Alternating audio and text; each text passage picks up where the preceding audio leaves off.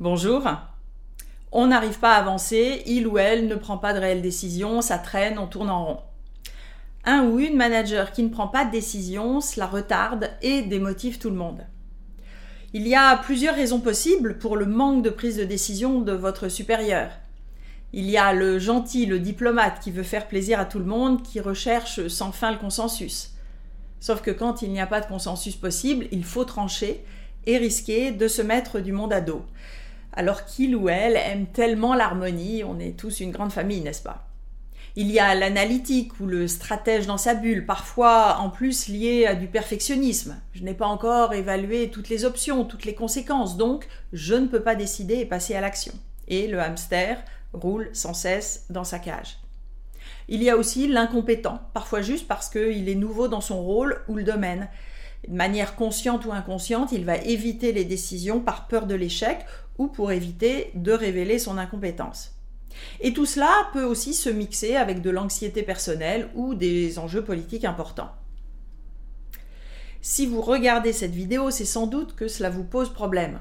Surtout si vous, vous êtes tourné vers l'action, que euh, vous, vous êtes engagé sur des échéances, que vous avez une gestion de projet impeccable et que tout roule, sauf que vous attendez toujours cette validation, cette signature de contrat avec le fournisseur ou juste de décider qui fait quoi avec le service euh, d'à côté.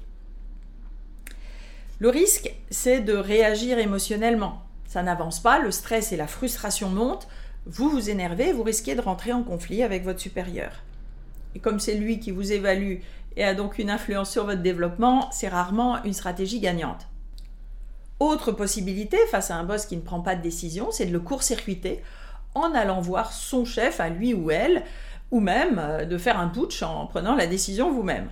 Alors c'est dangereux dans les deux cas. Vous risquez de perdre sa confiance ou de prendre des responsabilités qui ne sont pas dans votre mandat, ce qui vous retombera dessus si ça tourne mal. Autre stratégie, la fuite. Si c'est insupportable pour vous, vous pouvez essayer de changer de job, mais ça prend souvent du temps et en attendant, vous allez sans doute vous crisper, vous énerver, ruminer votre frustration et c'est mauvais pour votre santé. Donc, au moins à court terme, vous êtes coincé et la seule personne que vous pouvez vraiment influencer, c'est vous-même. Alors comment gérer un boss qui ne prend pas de décision? Tout d'abord, précisez le problème. Peut-être que finalement, ces difficultés de prise de décision concernent seulement certaines sphères techniques qu'il ne maîtrise pas et où vous pouvez l'aider. Ou bien quand c'est en lien avec des jeux politiques où malheureusement il ne peut pas en effet faire grand-chose. Qu'est-ce qui vient de lui ou d'elle, de la situation ou de l'environnement? Préciser le problème, ça peut vous éviter de généraliser, de lever les yeux au ciel d'exaspération et de rejeter la personne entière. Deuxièmement, essayez de comprendre votre manager, comprendre son environnement, sa personnalité et ses points sensibles. C'est quoi ses objectifs, ses enjeux business, ses enjeux politiques, son expérience? Pourquoi il se comporte comme ça? Il pense sans doute bien faire. C'est quoi son intention? Peut-être aussi que, même sans le vouloir ou sans le savoir, vous avez une part de responsabilité dans cette incertitude. A-t-il toutes les informations nécessaires? Comment pouvez-vous l'aider? Le mieux est encore de lui demander. Enfin, à vous de clarifier votre intention par rapport à cette relation. Que voulez-vous pour vous et pour cette relation dans six mois, dans un an Qu'est-ce que vous voulez Pensez pouvoir changer? Et aussi qu'est-ce que vous pouvez accepter, car il y a sans doute des choses plus anecdotiques dans la situation avec lesquelles finalement vous pouvez vivre. Quand vous êtes clair sur votre intention et vos objectifs, vous pouvez alors passer à l'action en vous adaptant à votre manager. Nourrir son besoin d'information pour rassurer son esprit analytique ou au contraire faire euh, des recommandations synthétiques pour l'aider à avoir l'image globale.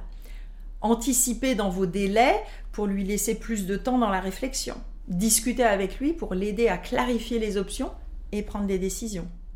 Tester de nouvelles stratégies pour développer la confiance entre vous.